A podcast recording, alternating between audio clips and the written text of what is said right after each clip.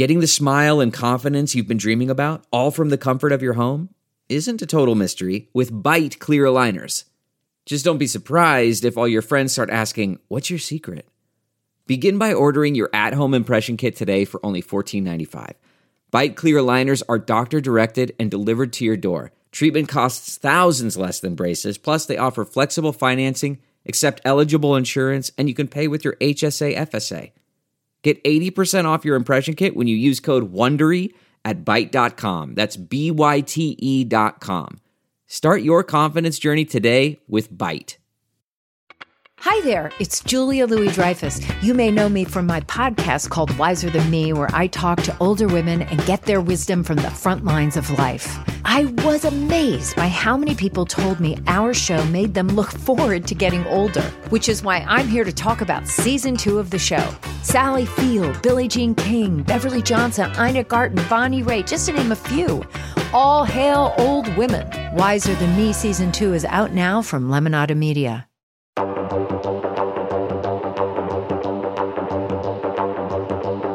Is Rotten Tomatoes wrong about The Phantom Menace, Star Wars Episode one? Shout out to Alex Rooney, our fan who suggested the movie. He's a member of the Ketchup crew.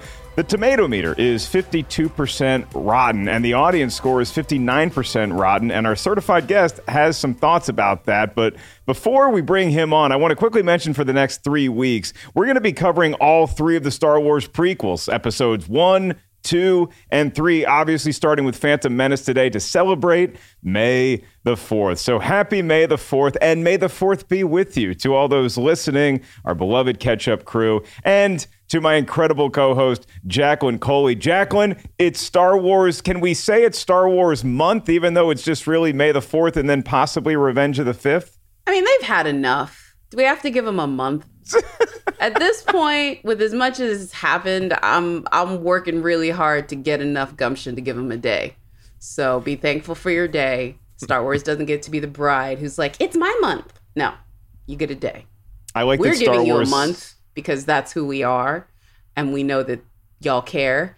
But Star Wars itself, this is not for you. This is for us.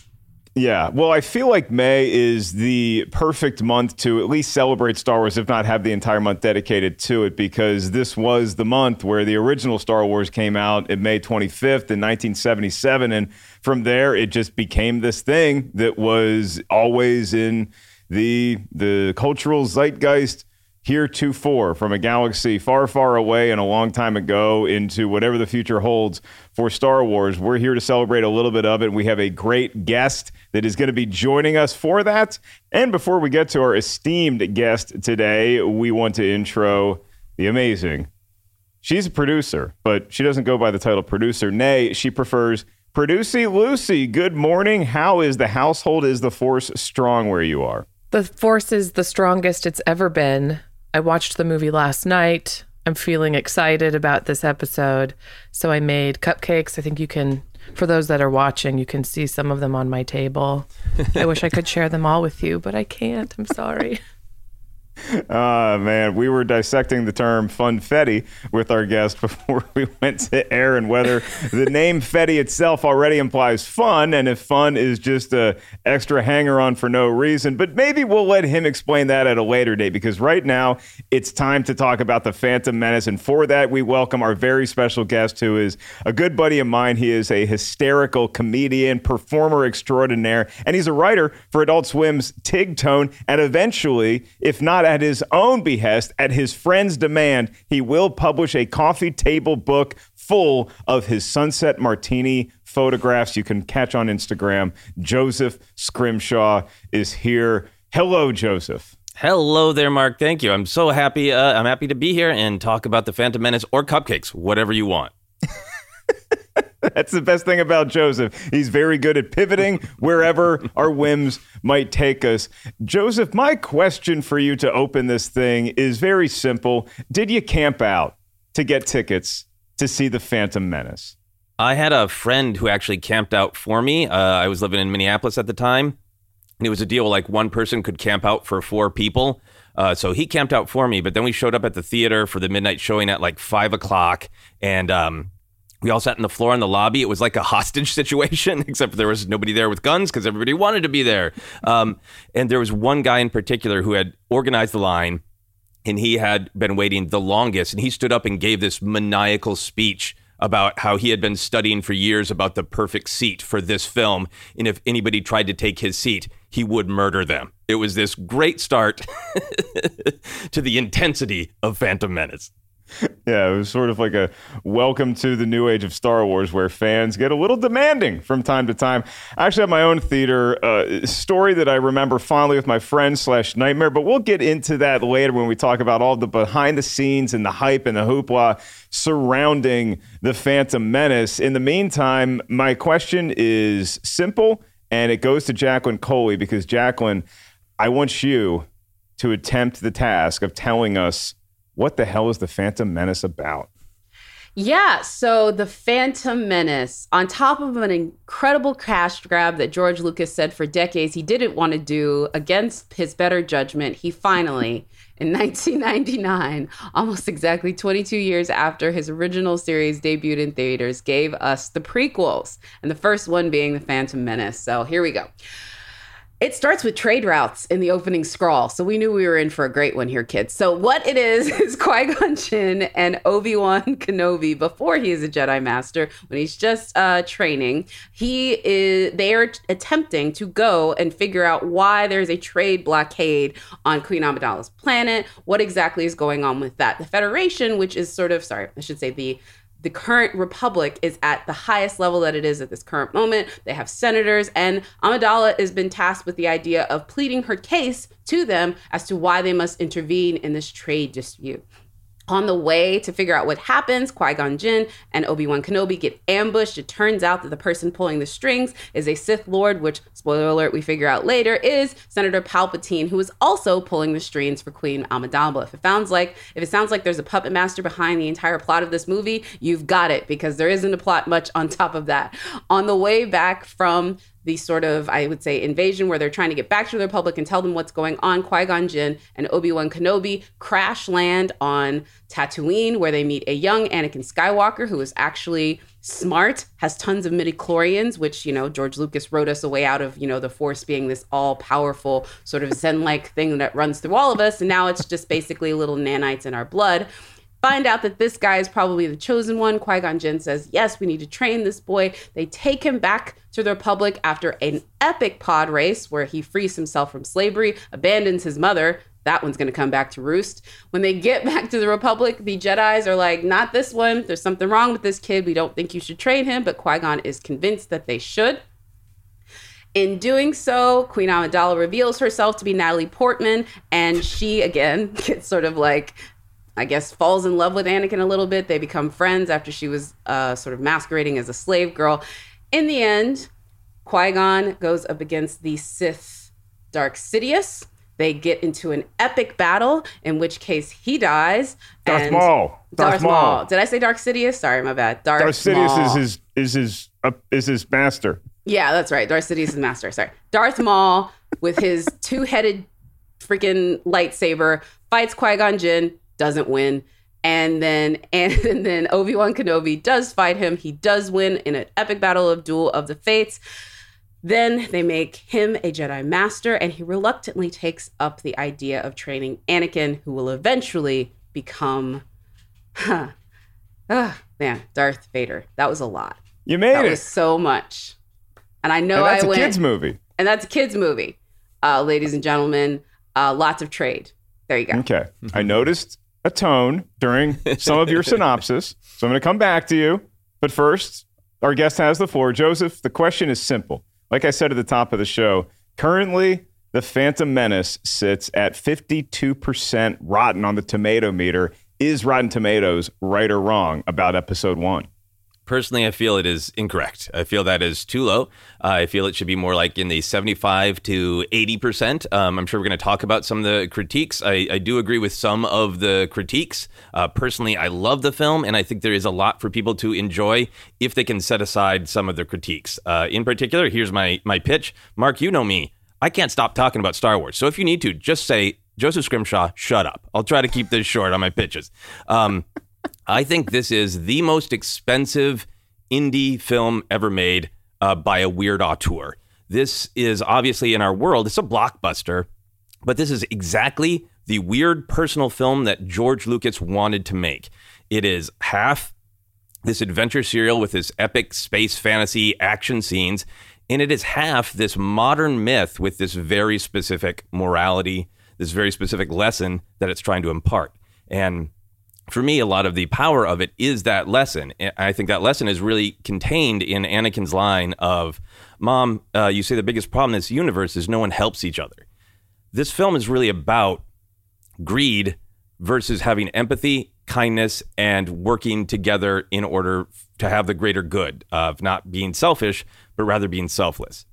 You got the greed of the Trade Federation. They just want more money. You got the greed of Palpatine. He wants more and more power for himself. You have the greed of Watto and the Hutts. And then on the other side, you have all our heroes. You have the Jedi who are trained to be selfless. You have this string of people who find each other. And even when they think they shouldn't be valuing each other, like Padme shouldn't value Jar Jar, and uh, nobody thinks that Qui-Gon should value Anakin, everybody sees the value in one another. They come together as a whole to actually resolve the problem of the invasion of Naboo. And this theme gets repeated again and again. The word, the fact that the word symbiont uh, uh, pops up multiple times is not an accident. It's the point. The point is that the Gungan and the Naboo are a symbiont circle. They are attached. They do matter. And the point of the midichlorians is that no being is just a being by themselves. Everyone has some connection to the larger galaxy. And the midichlorians are a symbol of that. And I think this is a very timeless uh, moral, a very timeless lesson, but it's extra powerful to me in general because I think we have a temptation to sometimes just be out for ourselves and just be worrying about number one. And this is a film that says you will only be doing well if your entire community is doing well. And if the institutions that are supposed to be helping you with that, like the Senate and the Jedi Order and uh, all sorts of different organizations, fail you, then what can you do as an individual to help the people next to you? That's The Phantom Menace to me. I if if I wasn't so lazy, I would be standing up and giving you a round of applause. Not because I necessarily agree with every point you made, but man, was it well structured. Jacqueline, I, I, neither one of us want to follow that. I will simply say that Rotten Tomatoes, I think Rotten Tomatoes is right with, with the score. I I love parts of the movie. There's other parts that that really let me down. And I think that while Joseph is dead on with a lot of his themes, with what George Lucas was trying to capture, I feel like it's one thing to say this is what the movie represents and this is what the movie's trying to do, but the actual practice and execution of making a great film, I think, failed some of those lessons. And so where you can take away and teach a class about The Phantom Menace and what it means, you can also say, okay, well, that is just not really great filmmaking in certain parts. So I'm right there with Rotten Tomatoes is dead on with fifty-two percent. What says Miss Coley? Um, it's fine. Yeah, fifty-two sounds about right, or fifty-nine. I think for me with The Phantom Menace, when I went back and watched it and when I went back and did the research with it, is this was the first toe dip into the very dark path of what happened when fandom, social media, and entitlement reach sort of critical mass. And looking back on it now, I wish we all were a little bit more ref- res- uh, referential on what sort of path the hell we were paving by allowing a group of people who felt that they owned something rail against it and really cause a lot of damage. And so for me personally, the film's score is just like a footnote to the havoc that it really wrecked, not just for George Lucas, but like there was real human cost. The guy that voiced Jar Jar Binks, you know, came out later and talked about how he, you know, contemplated suicide from much of the early two thousands. Um, the kid, uh, Jake, uh, talked about how it basically kind of ruined his childhood. And looking back on it now, the fact that a lot of people who are my age now back then were the perpetrators of this because of anger, because people wanted to make a movie they didn't like, it's just absurd to me. And so, yeah, sure, Rotten Tomatoes is right, but there are so many bad actors in this that I don't think have come to reckon with the the real like human cost that they they put forth. And so this whole franchise now for me kind of has that. And there's only a few blips on it that I can even look at with any monicum of, of happiness. Obviously, uh, parts of the original and, you know, that feeling that I had watching The, the Force Awakens. But absent of that, there's just been so many casualties and so many bad actors that I'm like, the score, sure, Rotten Tomatoes is right. Or or they're not, but the, it doesn't justify any of the other stuff that came along with it. So I, I'm really being very political with that, but basically to say that, like, ugh, oof.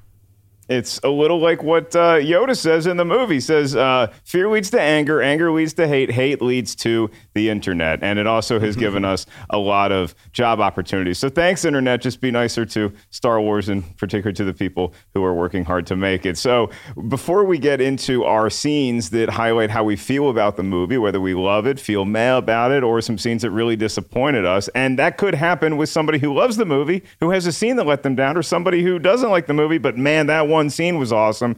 Let's go to Tim Ryan, our expert review curation manager, for our segment, Two Minutes with Tim. Hit the music.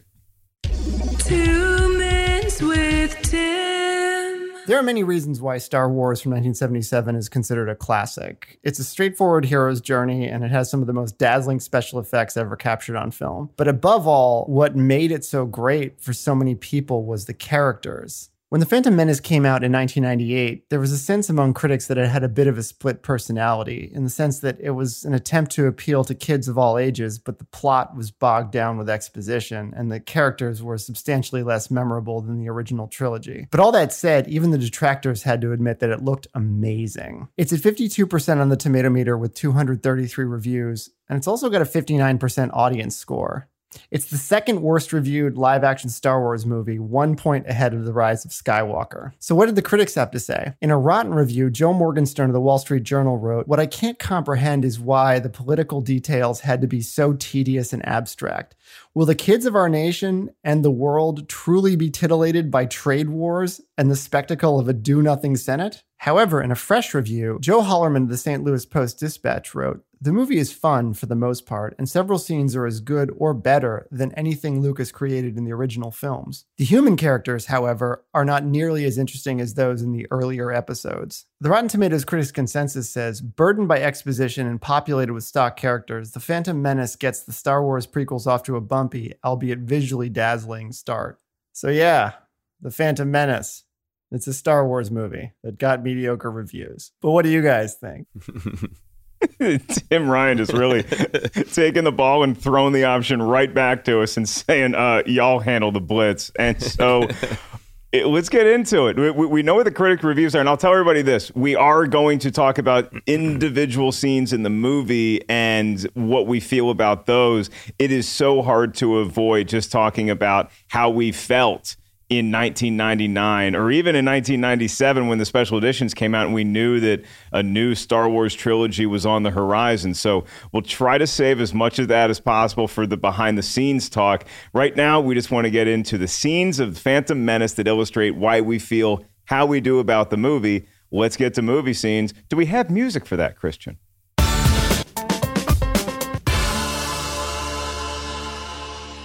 That's like some peppy Cantina Band stuff right there. So I want to give the floor to our special guest, Joseph Scrimshaw. You gave a great, overwhelmingly positive, but also in-depth synopsis about why you feel the way you do about Phantom Menace. And these are the kind of things that I hear people like you talk about, and I say, I need to go back and give this movie another chance. I watched it again last night. My feeling since maybe two thousand eight has not really changed on it all that much. So give us a scene w- which really illustrates to you the greatness in this movie and maybe that shows off some of the the, uh, the through lines that George Lucas intended us to see. Yeah, I, this was really hard for me because I could do almost any scene. There are a couple that I would uh, be a little bit more critical of. But the thing that I really wanted to pick is basically the the four-pronged uh, finale, the battle. Uh, you have the lightsaber fight, right? That is, of course, often the thing that people like, that, okay, but the lightsaber fight was awesome because if you're the kind of Star Wars fan who wants a little bit of... um. a little bit more edge, you're a little bit more into the Sith and the badassery, uh, you have Satan Guy with double-bladed lightsaber having an amazing fight with utterly charming Ewan McGregor, right? Uh, in really, really different choreography from the original trilogy. So people really love that.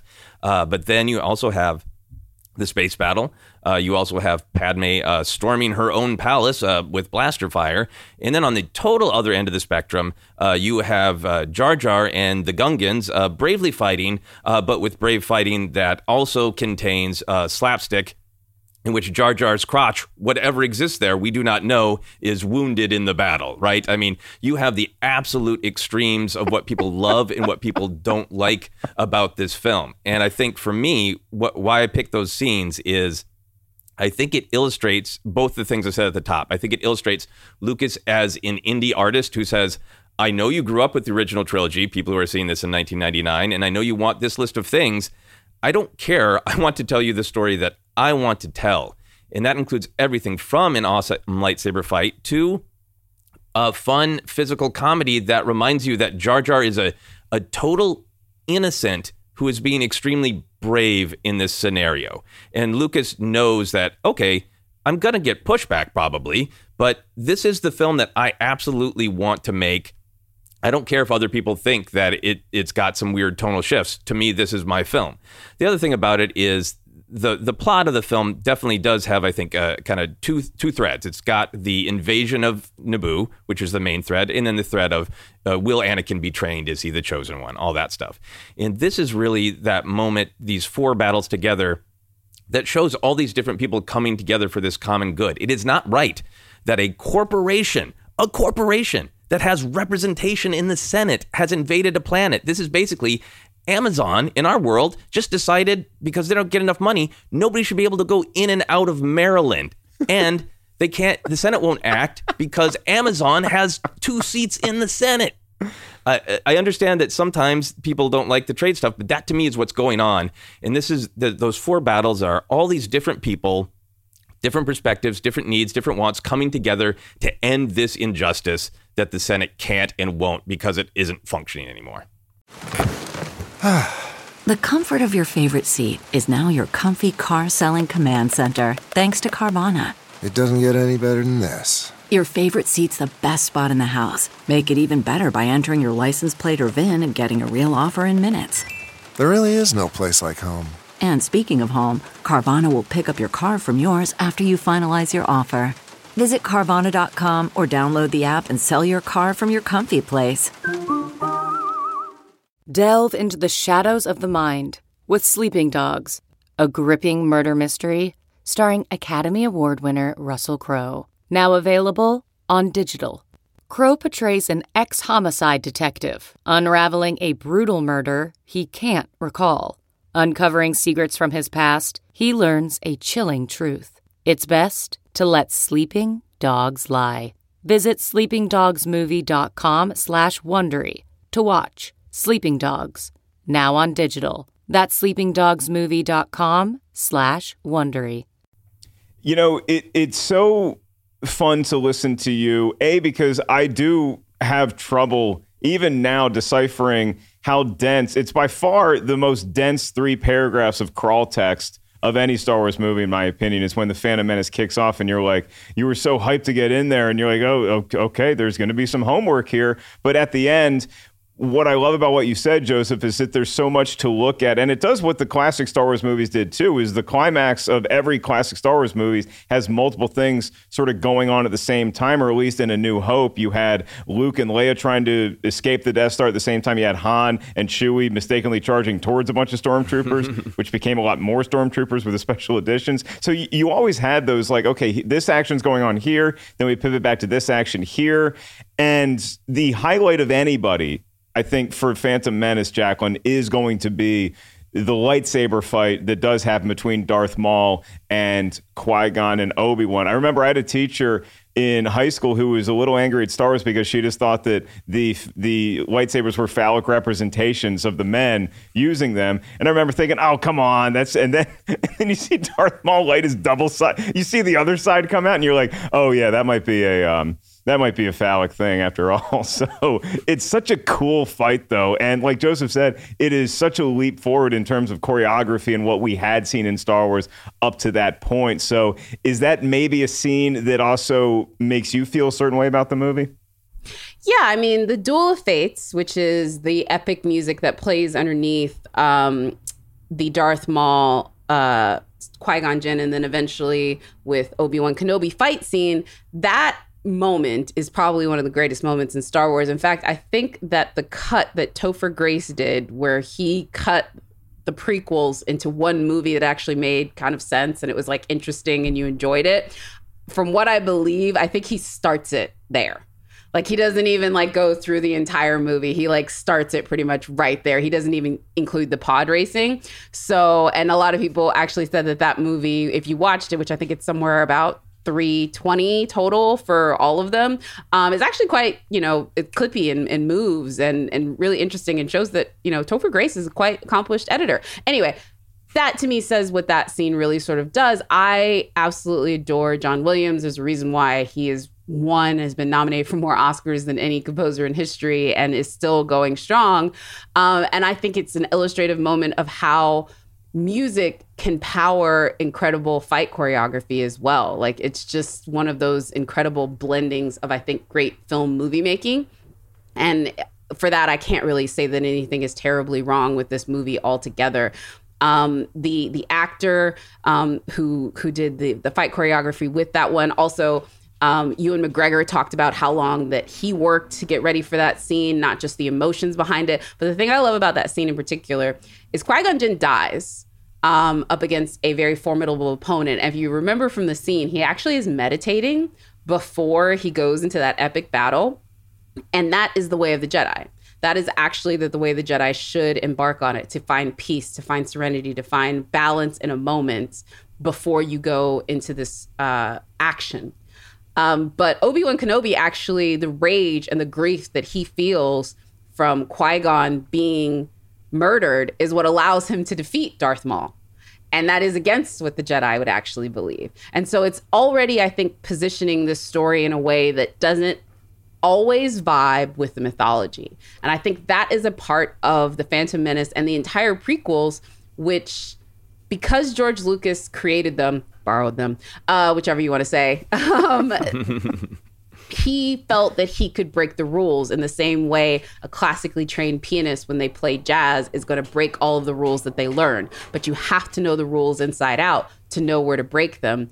And I don't know if George Lucas respected his own rules as much as other people, because he'd lived with them for twenty years. He'd lived through decades of interviews and people talking about them, and essentially him knowing that that was going to be the first line of his obit no matter what else happened, is, you know, this is the guy that created Star Wars. And so it was almost like a part of him, like his finger, and you can't really look at your finger with the reverence that somebody else would. And so when he was breaking these rules like he did in that scene, even the times when it worked, if you look back, if I look back on it now, it's nonsensical. And I don't necessarily think that when you add all of that up, it makes it. And also on top of that, because of the thing that George Lucas has always done, which is plots are minimal, style is maximum, that doesn't always work when people have been waiting for twenty years. They want a story that they're invested in. And he was invested in it, but not necessarily the fans.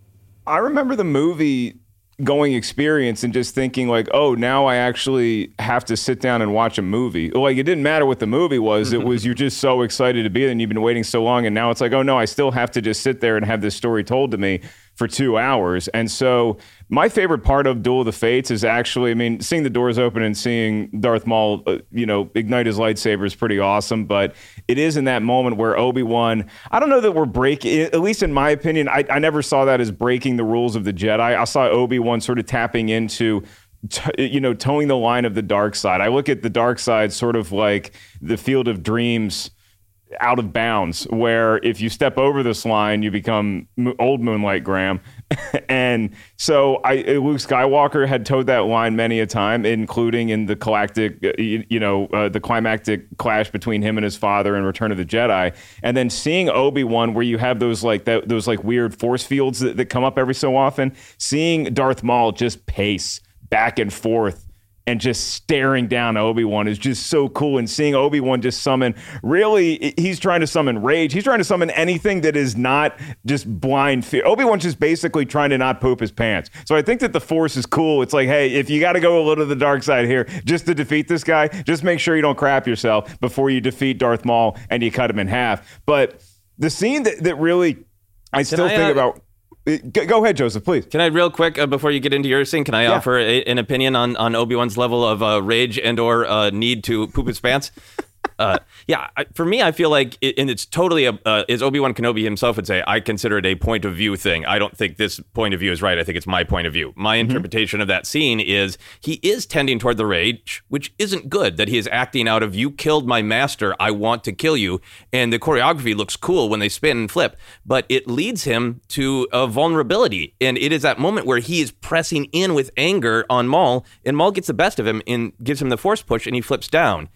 And I think he takes a moment when he's hanging there, and that's where he becomes a Jedi in that moment of he is calming down and he is thinking about the environment and his surroundings. And Maul isn't. Maul's just slashing at him, mocking him for having fallen.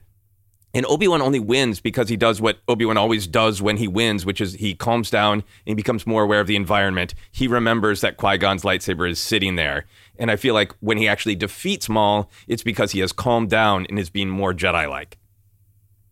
Okay, to um, sort of illustrate both sides of the Force then, I think one of the scenes that fascinates me from a canon standpoint and also wowed everybody back when we saw it in theaters was the pod race scene. That I didn't know Topher had cut that out of his cut. Topher Grace made this like epic cut of the prequels that Jacqueline was talking about, and he would just like invite his friends over and show it to them, and they're all like blown away. I didn't know the pod race scene wasn't in that, because the pod race scene was just this leap forward in visual effects and the way it looked and the way it moved. And I remember seeing that scene and just thinking this is just so technologically impressive, but it also felt more like a video game than it did a movie. And so I'm just thinking in my head, like, okay, I remembered all these stories of George Lucas and his buddy Steven Spielberg, particularly making Jaws, being handcuffed by the lack of technology, obeying to their command, and watching that scene and thinking, okay, well, now George literally can do anything he wants whenever he wants to. Is this necessarily a good thing? So you talk about the power that a Jedi or a Sith has, where they can make stuff float and they can influence people's minds. The same could be said about George Lucas when he has all of his toys readily available to him whenever he wants, is what are you going to do with that power? And with the pod race scene in particular, it's thrilling, it's fast-paced, it's adventurous, but that was the first time in watching The Phantom Menace that I I felt like I might be seeing a Star Wars movie, because the opening felt a little stiff and it almost felt like maybe we as the audience were nervous, or maybe the actors are just settling into the roles. I don't know when they shot those scenes, but it felt very early in the shooting process where it's like everybody's just, oh crap, we're making another Star Wars. The pod race, that was the one where you just kick back and you have that experience that my parents would tell me about that they had in nineteen seventy-seven, when you see this new movie and all of a sudden, holy God, these letters are giant on the screen, and you see this giant Star Destroyer invading the entire shot, and it's just a new cinematic experience.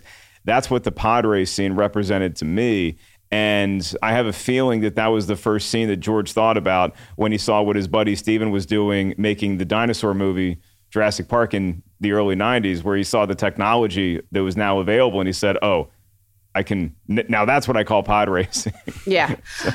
It's funny too, Joseph, that you mentioned that this is an indie filmmaker who got to make a big budget film. And I do agree with you on that. But the one thing I will say, and, and M. Night Shyamalan has talked about this, a lot of people who moved quickly into big budgets talked about this, is independent films or films that are limited, have limitations by budget, oftentimes breed incredible invention.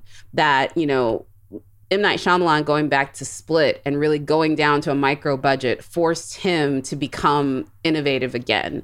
And, you know, folks like, you know, Quentin gets a lot of stuff for Death Proof because it was not necessarily something that other people thought to the caliber of his other films. They're wrong, by the way. But he liked that moment of going back to his independent root days, going back to like Reservoir Dogs, where they're spending most of the time in one room. And I feel, unfortunately, with George, it was the other way around. He was an independent filmmaker, completely un um, beholden to scope or that much oversight, really, because the executives have been begging him for decades to make it. And so when he made it or agreed to make it, they were very much like, here's money, just go do it. Because they knew the marketing, the toys, the global um, sort of hype that they could put into this would be enough to make them billions, which they were right. And so they really didn't I think, get too much into his kitchen. They couldn't probably because of the agreements he probably made to even come back to it. He got final cut. He got to, you know, have the stories that he wanted. Not a lot of studio oversight. And as much as studio execs get, I would say, in trouble, or people like to blame them for poor decisions that they make, the thing that doesn't get talked about is how many decisions or silly decisions they prevent from happening.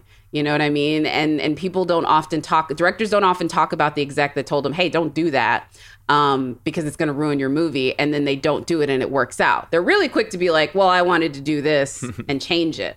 So there's a part of me that just wonders with with George if if it was too much power. Yeah, I want to hit on that in in, in the behind the scenes, which we're going to get to in, in just a second. The The last thing I'll talk about really quickly, just to get y'all's take on it, is that relationship between Anakin and Shmi, because that's another scene that really spoke to me, that that actually made me emotional watching it and still can to this day. Not the least of which reasons is because every time I drop Molly the Wonder Dog off at her daycare and she goes into the other room, I think about when Anakin says goodbye to his mom and and she says, go, Anakin, go, and never look back. And I, and I want Molly to never look back, because if she sees Daddy there, she's going to say, why isn't Daddy coming with me? And I just get, I get emotional talking about it. It. What is, if y'all could just answer in a sentence before we move on, what is the scene, if there is one, in The Phantom Menace that will emotionally stir you like that? Um, it, uh, for me, it is the scene that you're talking about. Um, and I think, you know, to, in terms of the subjective film of like whether or not it, it works for you, I think that's a great debate. But I, I feel pretty strongly that everything that Lucas did, whether it was a good idea or a bad idea, was incredibly intentional. And that scene is one of the ones that's not only emotional for me, but really reminds me that every piece is here for a reason. Uh, because if you break down everything that Shmi says in that scene where, where she learns that Anakin is free, those are the themes of Star Wars, in, in particular, the prequels, uh, when she tells, An- when Anakin says, I don't want things to change. And she says, you can't stop the change any more than you can stop the suns from setting. That's like a huge lesson of Star Wars, is you have to accept that you can't control and fix everything. The attempt to control and fix everything is what leads Anakin to the dark side. And when she tells him, hey, this path has been placed before you, you choose. It's another big lesson. We all choose our destinies by our actual choices. And then that line that you're talking about, Mark, when she says, you know, no, uh, don't look back. It's like, you can't obsess about the past. You have to accept what has happened and move forward. So not only is it a beautiful little emotional scene, but it's Shmi basically being like, awooga, awooga. If my child remembered what I had said to him, he would not fall into the dark side. And it also might be Shmi talking to Star Wars fans like, hey, why don't you just let go of the past and let us tell exactly. some new stories. Don't look back here. To nineteen seventy-seven. Um, just move forward. uh, Jacqueline, anything in Phantom Menace uh, before we uh, we move on here that, that that gets you in the uh, right in the heart region? Not so much in the heart region, but definitely an emotional moment. Um, first of all, shout out to Keira Knightley for being the best stand-in ever for Princess Amidala uh, and Natalie Portman. I always love that little behind the scenes thing about that one. But when Natalie Portman sort of like owns up into to herself and she's standing in front of the Republic Senate and she's saying, hey, I need your help. There's this incredible moment when she realizes that they won't help her. And she sort of just like holds it in. And like, there's like that little girl sort of like, you know, realizing that the machinations around her are bigger than she is. And to your point, and what everyone's point it says, in that moment, she has the evil puppet master in her ear saying, see, I'll fix it for you, sweetie. I'll fix it for you, sweetie. And and she does what he asked. She she asked for a vote of no confidence and then sets in motion the wheels that will eventually bring down the Republic. There's a different movie that can be cut where Princess Amidala is the biggest villain of the Star Wars universe. So just let me know. Let me know when you guys are ready for that one, because I'm ready to go ahead and tell that tale. But in that moment, I really felt for that character because she was being manipulated. We now know why and, and essentially where all of these things were going to pay off. But it was, I don't know, I felt for her as a young woman standing in a room full of mostly men or whatever the equivalent of men in the galaxy ended up being, and, and realizing her helplessness. And I really saw Natalie Portman, you know, future Oscar winner in that moment. I saw it in The Professional, but I really kind of saw it in that moment. And she's one of the characters that, um, honestly, when I look back on the prequels, I get really sad about because they got the biggest short shrift um, as far as the material didn't live up to their abilities, and Ewan McGregor is the other one. And so when I look at both of those characters, sort of like big moments, him when he lets the rage come in him and the, and the sort of like just uncrippling grief that he feels when Qui-Gon gets killed, um, I, I'm like, man, I, I, I'm really looking forward to the Obi-Wan series so that these actors can get what they were due, because everybody who signed up from this, from Samuel L. Jackson down, did it just because they love Star Wars. And it's a shame that, unfortunately, due to some stuff we'll discuss later, it's sort of like a happy memory that has just an incredibly bad hangover, right? It was like a fun night to go do this and get drunk and like, let's go make a Star Wars movie. And the hangover, whew, awful. All right, let's talk about the hangover, and let's also talk about the excitement leading up to that party with our next segment, Behind the Scenes, Cue the Cymbals.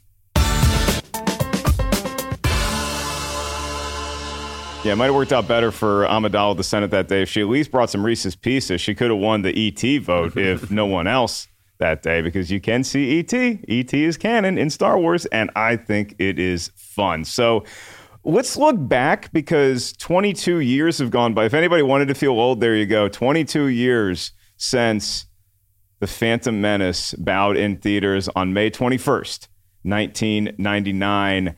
Were we too harsh on it at the time? Was there any way to not be too harsh on it at the time? Or did we have blinders on? I'll just say for myself, I had blinders on to this movie for a long time. I would just kind of blindly say, yeah, my favorite movies are Star Wars. I go classic trilogy and then Phantom Menace right behind it. And it was almost like in my own head, I had this congressional hearing where I just kept putting it off for years and years and years. Then I finally had to have that reckoning with myself where I love Star Wars. I love a lot of the lessons contained inside Phantom Menace, and there's some great scenes, but overall, as a movie, I just don't think that it works nearly as well as the classic trilogy. And it's it's a tough thing to actually rectify that. But now that you get to say it, you, you feel the sigh of relief, like, oh, okay, I can at least be honest with myself. But the reason why I always look back on The Phantom Menace with a giant smile on my face is because I think about that time in the world of a Star Wars fan where we didn't have new movies for so long. We had to read our Star Wars in the nineties, if you can believe that, listeners. And then nineteen ninety-seven rolls around, and George Lucas, we had heard rumblings, but this wasn't the age quite of the internet. It was around, but we didn't have like movie scoops being broken all the time. So you knew that they were re-releasing the original trilogy in theaters, and there was going to be some new scenes. And I love the new scenes. The fact that they're canon, people debate it to this day. I loved seeing them in the theater. And the reason why is because it meant that George Lucas was tinkering, that George Lucas was getting back in the gym. He and his effects team were starting to work on stuff, and they were getting their fighting reps back to make a new trilogy. And we and should so have the known then. We should have known then. Seeing Jabba, seeing, even changing Yubnub, which, which again, is it a crime against Ewoks and humanity? Possibly, but it meant that we had new stuff coming, and we just wanted new Star Wars movies. And so getting to that theater, I camped out a little bit to see to get tickets. I mean, I, I was ready to camp out for as long as I had to. It turns out it didn't have to be that long at the A M C twenty-four in Hampton, Virginia, but um, I, I'll just never forget the optimism of, around that time, and the fact that the movie didn't live up to the hype is sort of an afterthought for me. Um, Joseph, overall, now that we are two decades later with this movie, are we too harsh as critics, as fans of Star Wars on the yeah, Phantom Menace? Yeah, I mean, Menace? I think that some of us are. I mean, I'm a big proponent of uh, we can discuss uh, structure, and we can discuss, you know, uh, did did somebody go too far? All, all these kind of things. But I think I think. art, and particularly Star Wars, is very subjective. Uh, and for me, I always want to have respect for that. But then I also want to be kind of aware of my own journey. Uh, so for me, in ninety-nine, uh, I was thrilled. I, I lived and breathed this. Uh, I I had a ton of criticisms of the film, a lot of the common ones. And it was just so thrilling to me to have Star Wars. I would be like, I would get together with my friends. I'd have beers. We would go, run down the list of uh, Jar Jar said, "Squeeze me." That's a Mike Myers joke from Wayne's World. This is B S. We hate this. We'd run down the list. And then I'd go to Target and I'd buy all the action figures, and I'd eat at Taco Bell so I could get the stuff. And I just loved living inside Star Wars. And now for my own, my own personal journey as somebody who grew up with the original trilogy, I think that this was the definitely the beginning of something where we walked into a film with a bunch of our own expectations. And for myself, uh, this is the journey I went on, and I think some other people who grew up with the original trilogy. I because I had my list of things that I wanted to see, it stopped me from seeing what was in the film that I now have come to love. The fact that this is a film, like I said, about uh, empathy. The fact that uh, the original trilogy is about, uh, you know, uh, rogues and people who are kind of, uh, besides uh, uh, Leia, uh, people who are outsiders. And this is a film about the people who hold the power. It's Jedi and politicians. Uh, so there was this whole like political story that like that's the point of Star Wars. George just hadn't got around to it, but that was always the point. And then the other side of it was I grew up with, you know, loving Empire Strikes Back the most because that's the one where Luke's dad cuts his hand off and then goes, oh, by the way, I'm your pops. It's dark. And I wanted dark, brooding things. And I forgot that Star Wars is silly and fun. I forgot the Jar Jar of it. So I had these bits of baggage of like, Star Wars isn't about taxes. Star Wars is about cool fights. And when I set those things aside and, and said, oh, maybe that's what I decided and it's stopping me from seeing what's there, then I enjoyed what's there a lot more. And the other thing I'll throw out is an experience that I've had being able to uh, do a Star Wars podcast and hear from people. Star Wars is so generational, and there are people who grew up with the prequels, a lot of people who grew up with the prequels who didn't have any of that baggage. They don't see anything wooden. They just see a movie they love. You know, people look up to Padme. Padme is a great inspirational uh, figure. Um, thought Jar Jar was hilarious. Some of the first time they ever saw some of those classic comedy bits. So it's always important for me to remember it's generational too. It's about what you see first is oftentimes what you love. That goes for James Bond, Star Wars, Doctor Who, Star Trek. A lot of times the first thing you see, that's what it should be. And then you carry that with you.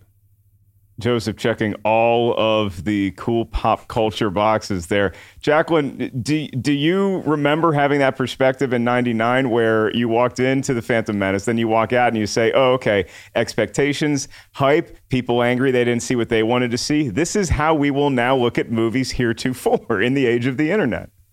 Well, so if I recall correctly, this one came out like high school, either sophomore or in between my freshman and sophomore year, like I, I think somewhere around there is when it came out. And I was way more interested in camping out for N Sync tickets at that time.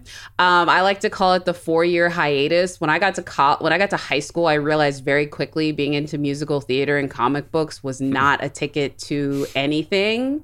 So I sort of put all of that stuff away for a while, and I actually did not see The Phantom Menace in theaters. I saw it when it came home, like I rented it from Hollywood Video, and I was like, oh, this is this is cool. This is interesting. But I remember being like, I don't care as much about these people as I should. And when I went back and reckoned with it, and the reason why I'm okay with the fifty-two percent, and I'm like, yeah, that's about right. And the fifty-nine percent is about right.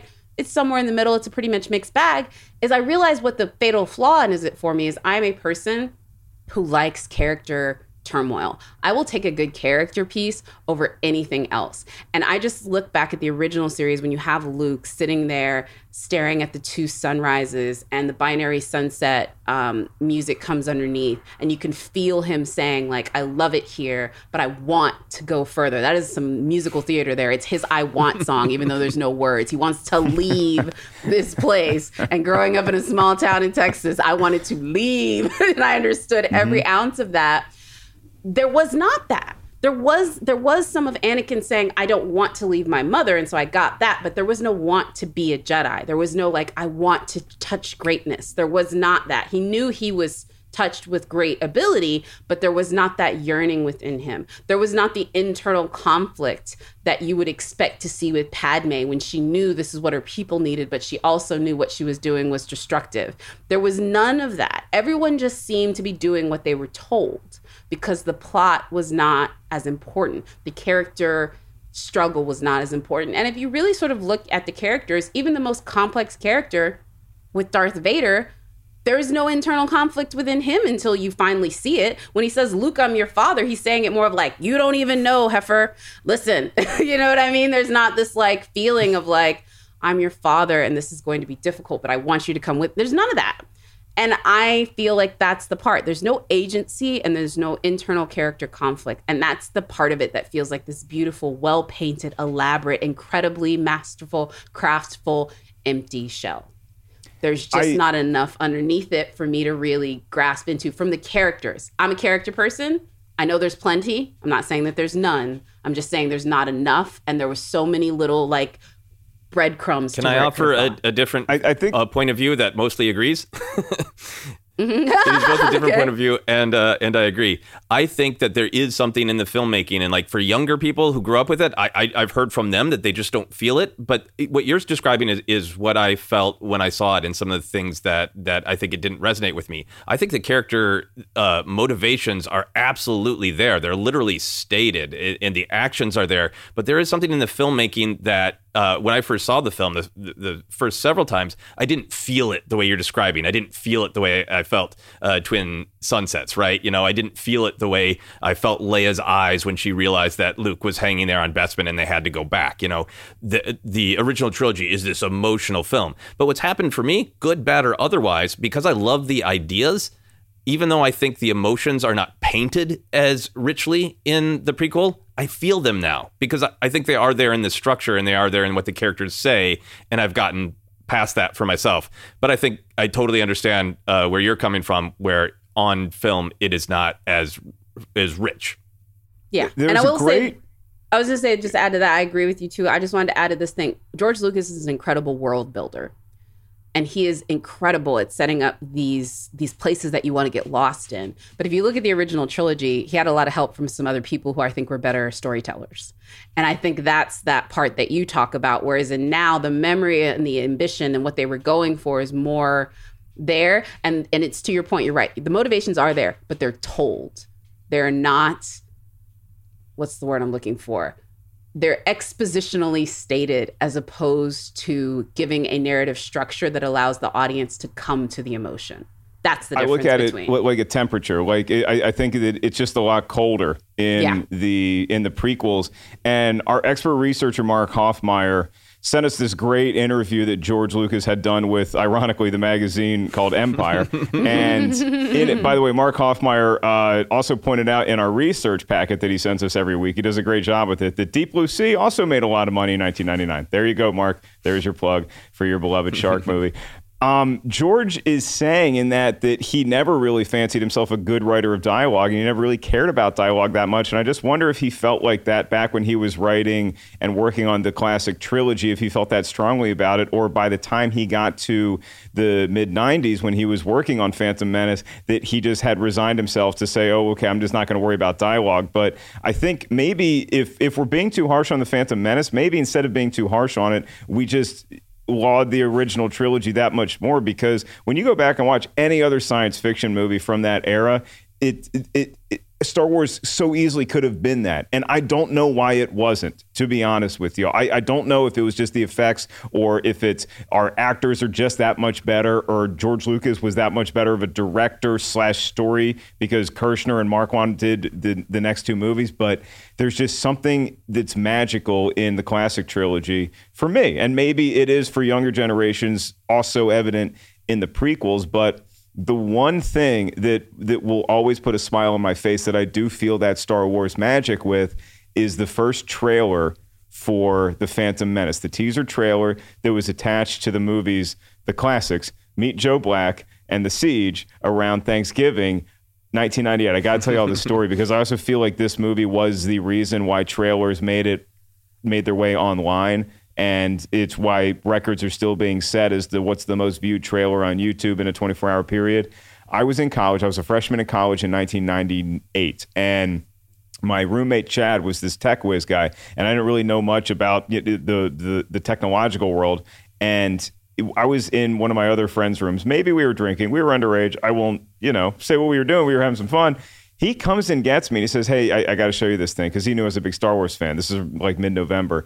And he brings me back into our dorm room, and he's got the, there's this little tiny box on his computer screen with the green background. It says the following previous proof for, and it was, I think it was, it might've been pirated. It was a pirated footage of the, the trailer for Phantom Menace. And he hits play on it, and I hear the Star Wars music, and I see those, those words. Every generation has a legend.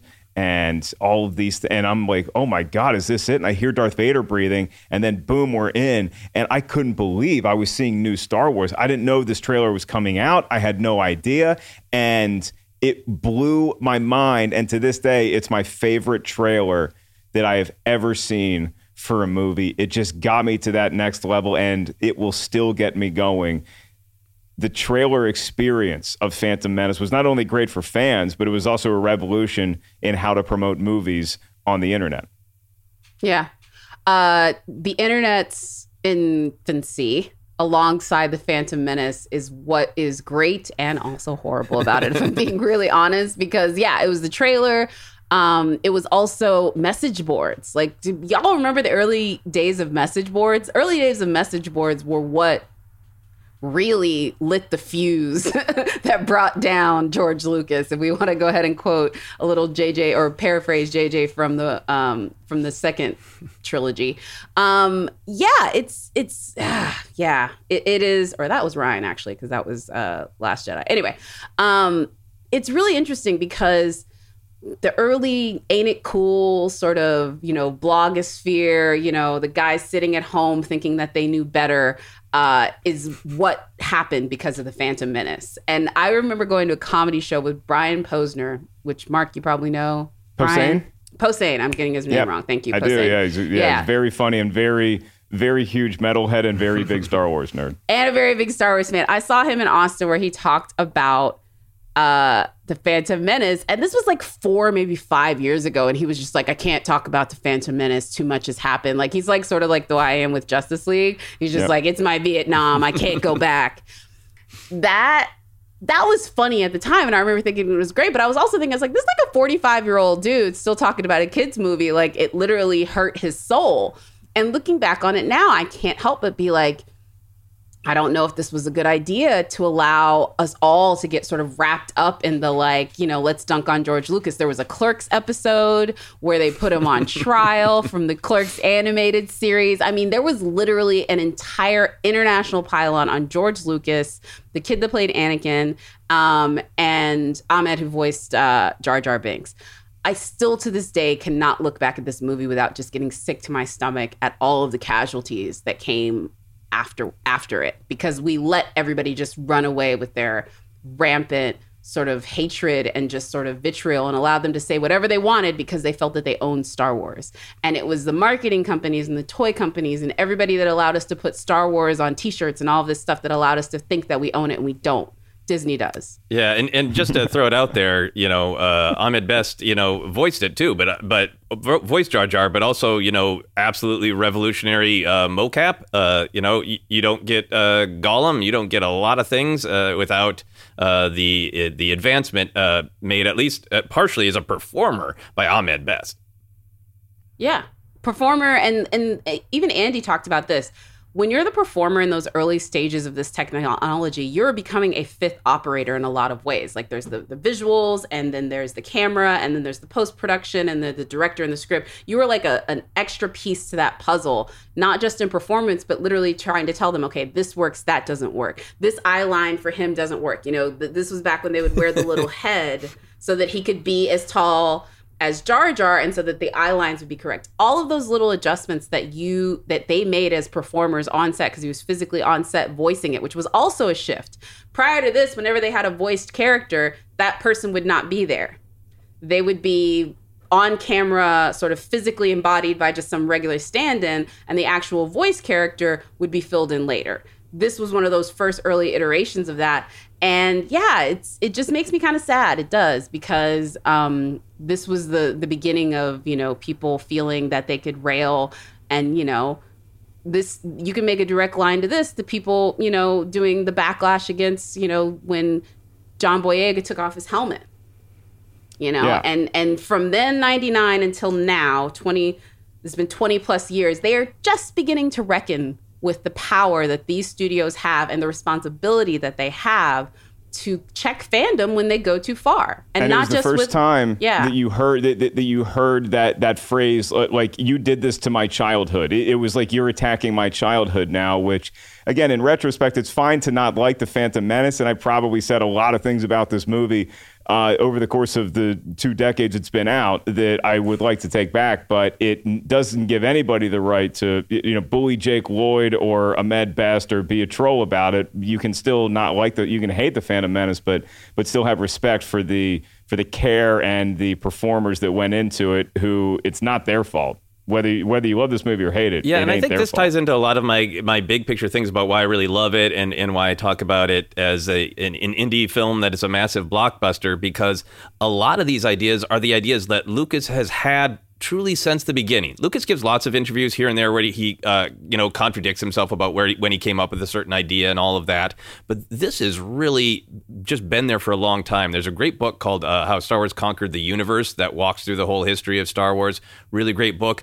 But even if you don't want to read a whole book, you can go grab your copy of the original novelization of uh, Star Wars that came out before the actual film even did, and read the prologue where it talks about a fallen government that uh, would destroyed the Republic from inside because of greed and hubris. It's like the the origins of this story are, you know, from the very beginning. So I think for me, when I really realized that, that's what also changed a lot of my thinking, because we've got all this energy of exactly what you guys are talking about where, well, fans didn't ask for this. That's not our Star Wars. George Lucas doesn't understand Star Wars. Like, that's the story he always intended. He just never got around to telling it now. And that just in your mind just totally flips the like, who who is the creator of something and who's the receiver of something? Yeah. Right. And shout out to our buddy, uh, Chris Taylor, I believe, who wrote uh, How Star Wars Conquered the Universe. See, I know how to read books as long as they're you about Star Wars. You have a couple behind you too, right?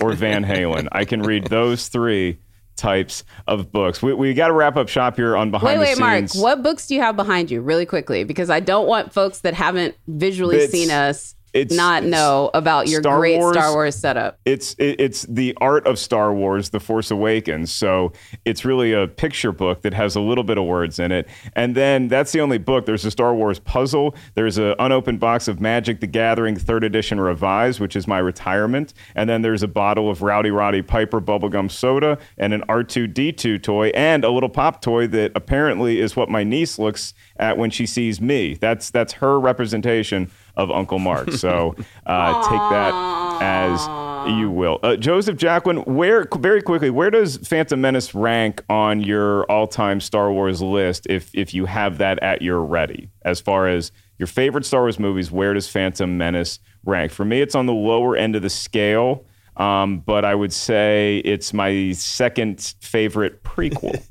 Uh, I, I, I'm not ranking them anymore because uh, I think ranking is like a, it is a fun conversation uh, to have, and, you know, just shooting beers. I, I will, I will, uh, I'll rank them uh, for like fun. But in terms of action, you can text yeah, I'll, me. I'll text you, you yeah. But ranking them for me is just personal f- uh, favorite. Or if it, it's Tuesday, uh, mm-hmm. this Tuesday, Attack the Clones is my least favorite. Next Tuesday, it might be my most favorite.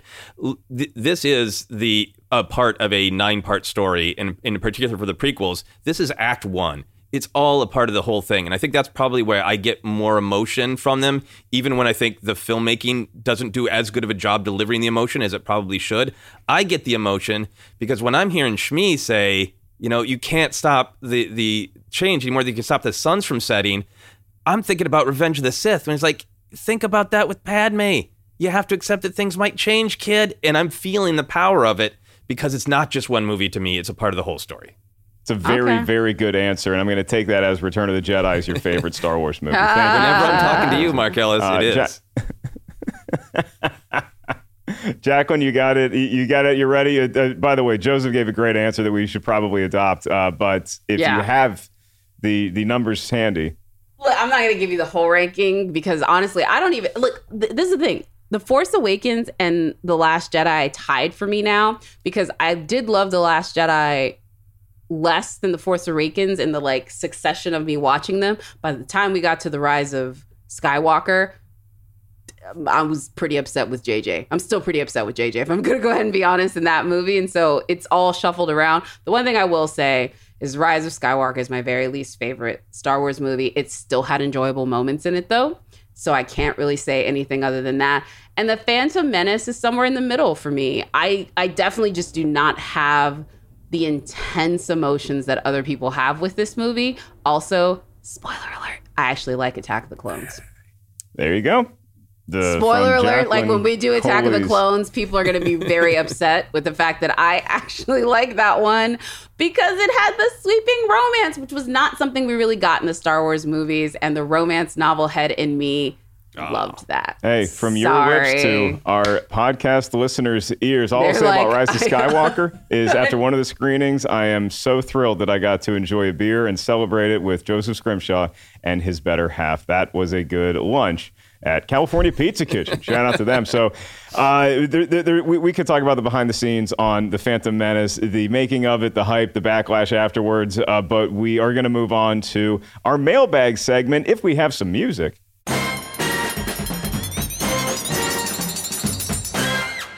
This is from esteemed member of the Ketchup crew, Jimmy Phillips. Jimmy Phillips emailed us, as you all can do anytime, r t is wrong at rotten tomatoes dot com. That's r t is wrong at rotten tomatoes dot com. And Jimmy writes, esteemed podcasters, I would much appreciate an episode on the topic of Peter Jackson's The Hobbit trilogy. As a Tolkien aficionado and a person who wrote his thesis on the Neo-Agarian politics of Tolkien's The Silmarillion, I am Nerd. deeply, I am a deeply passionate lover of Middle Earth. I can't talk. I got the Magic the Gathering box behind me. I'm also an apologist for these movies, which I believe do justice to Tolkien's story, translating what is a book for younger children to the big screen with style and substance. I would happily consult on why this book is faithful to Tolkien's story and his larger mythology, of which it was not initially part of upon its publication, and why the additions to the story are not mere flights of Jackson's fancy, but crucial additions that prevent characters such as Gandalf, Radagast, Bjorn from simply being uh, ghosts in the machines and trying various narrative threads together. I'll just add, the complaints I've heard about the errors of the movies, by and large, come from people who have no deep understanding of the universe and fail to see the forest for the trees. But I'll admit some of the C G I is bad, and they maybe, maybe, could have been two movies. Best, Jimmy. Thank you, Jimmy Phillips. And I mean, that's all we want here at Rotten Tomatoes is Wrong, is every kid, I don't care if you're if you're writing an essay in fifth grade or if you're doing your college thesis, if you're working on your doctorate, make it about movies, because damn it, that's more fun than anything else going on in the world, isn't it?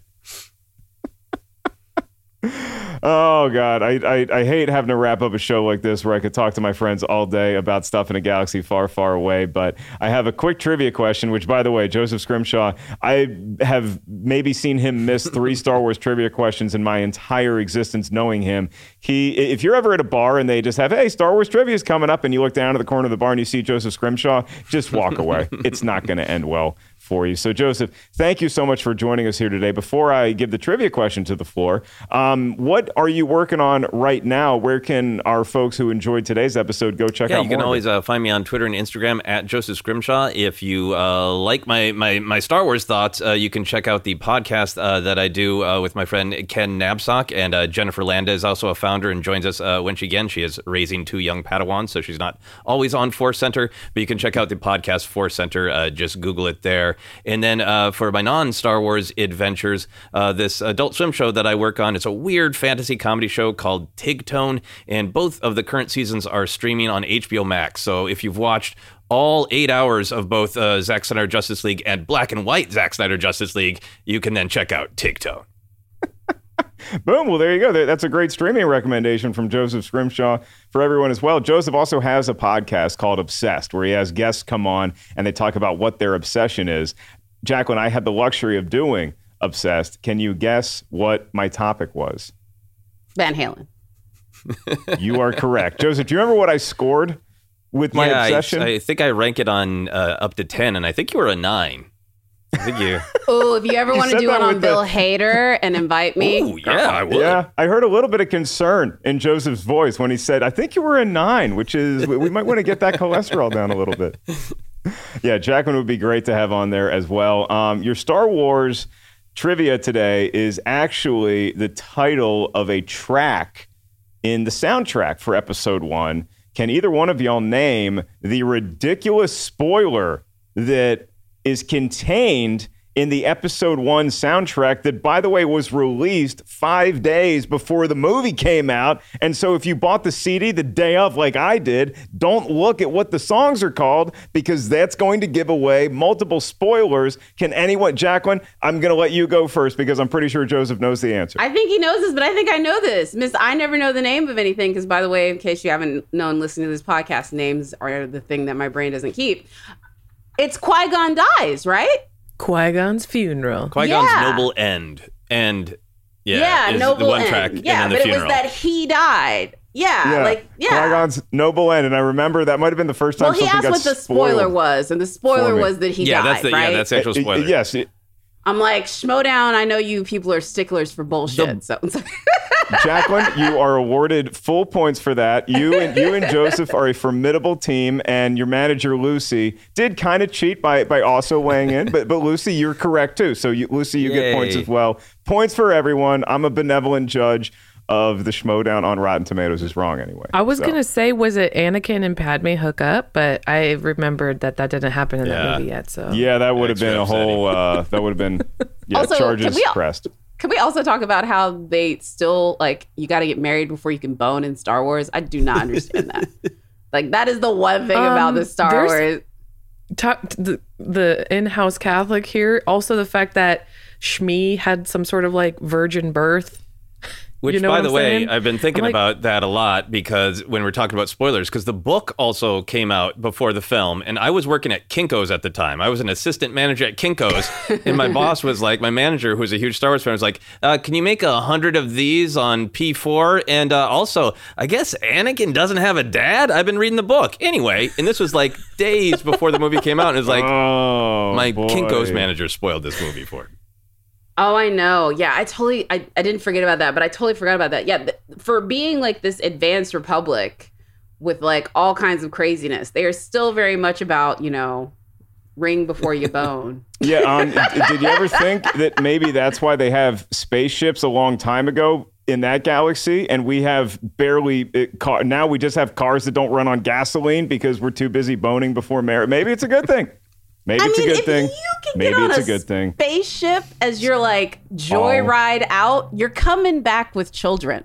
I'm sorry. I am approaching middle age, and I might have to buy a X-Wing as my midlife crisis vehicle. So for this week's episode of Rotten Tomatoes is Wrong, huge, huge thank you to our dear friend Joseph Scrimshaw. Joseph, cannot wait to talk more in or out of the world of Star Wars, because I know you have a lot of great opinions about, to quote a Star Wars character, a great many things. So thank you so much for joining us here today. And big shout out to the newest member of the crew, Brian Perez, everyone. Brian Perez is going to be helping us engineer some sound and some other things. He's worked on a bunch of Netflix shows you've probably seen. He also worked on my comedy special. He's the reason why you hear laughs, not because I was funny, but because Brian might the room so well. So welcome, Brian. Thank you to Christian Rubalcaba, our engineer, producer Lucy, my awesome co-host Jacqueline Coley. Oh, Jacqueline, um, we have a show next week, don't we? Yeah, we do have a show next week. And the one thing I will say just uh, also really quickly is I want to thank you, Mark, for already signing yourself up to come with me to the Cannes Film Festival. Uh, because I, I just tweeted one. that I'm coming, and apparently Mark is going to be my plus one, which is news to my dog. He's not exactly excited about it. It was mm-hmm. Attack of the Tweets, which, ah, spoiler alert, next week we're talking Attack of the Clones, which I'm excited. Attack of the Clones, episode two. It's going to be a hoot. We will see y'all then. Until then, rate, review, do all that good stuff wherever you listen to our podcast. R T is Wrong. For everyone here at Rotten Tomatoes and our friend Joseph Scrimshaw, I'm Mark Ellis saying the Force will be with you always.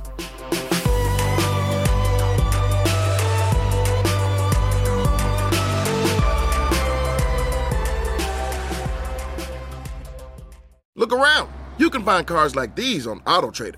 New cars, used cars, electric cars, maybe even flying cars.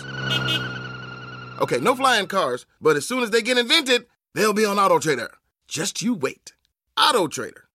You know how to book flights and hotels. All you're missing is a tool to plan the travel experiences you'll have once you arrive. That's why you need Viator. book-guided tours, activities, excursions, and more in one place to make your trip truly unforgettable. Viator has over three hundred thousand travel experiences to choose from. Everything from simple tours to extreme adventures and all the niche, interesting stuff in between. So you can plan something that everyone you're traveling with will enjoy. Real traveler reviews give the inside scoop from people who've already been on the experiences you're considering, so you can plan with confidence. Free cancellation helps you plan for the unexpected, and twenty-four seven customer support means you can travel worry-free. Download the Viator app now and use code Viator ten for ten percent off your first booking in the app. Find travel experiences for you. Do more with Viator.